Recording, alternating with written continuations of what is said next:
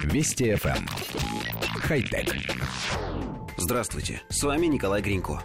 Очки дополненной реальности Google Glass, считавшиеся закрытым проектом, получили первое обновление прошивки с октября 2014 года. Google Glass – устройство, выводящее изображение перед глазами пользователя поверх объектов реального мира. Подобные технологии могут использоваться, например, для обучения врачей, компьютерных игр, проведения работ на борту МКС и даже в детских раскрасках. Очки появились в открытой продаже в мае 2014 года, но не пользовались широким спросом из-за специфики управления и высокой цены устройства.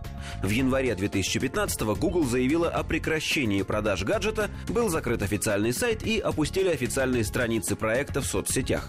Теперь очки получили обновление фирменного программного обеспечения. После его установки они стали поддерживать подключение по Bluetooth клавиатуры и мыши.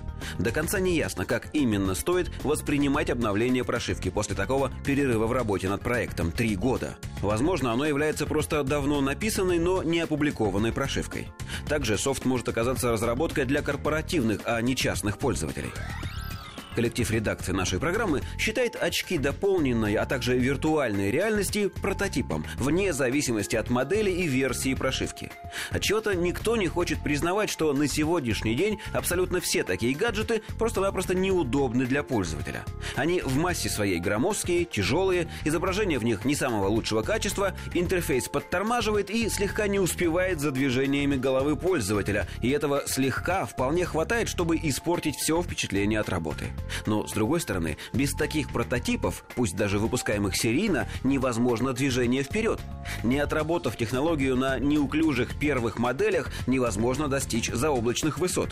Если вы помните, первые мобильные телефоны весили как кирпич, первые телевизоры занимали половину кухни, а первые компьютеры целые этажи зданий. И ничего, человечество помучилось, потерпело, и сегодня мы наблюдаем расцвет компактной электроники. Значит, и виртуальные очки скоро станут абсолютно незаметными, и любой из нас прямо на ходу сможет читать книги, смотреть фильмы, получать почту и просматривать рекламу, рекламу еще раз рекламу. Здорово! Хотя... Вести FM. Эм. Хай-тек.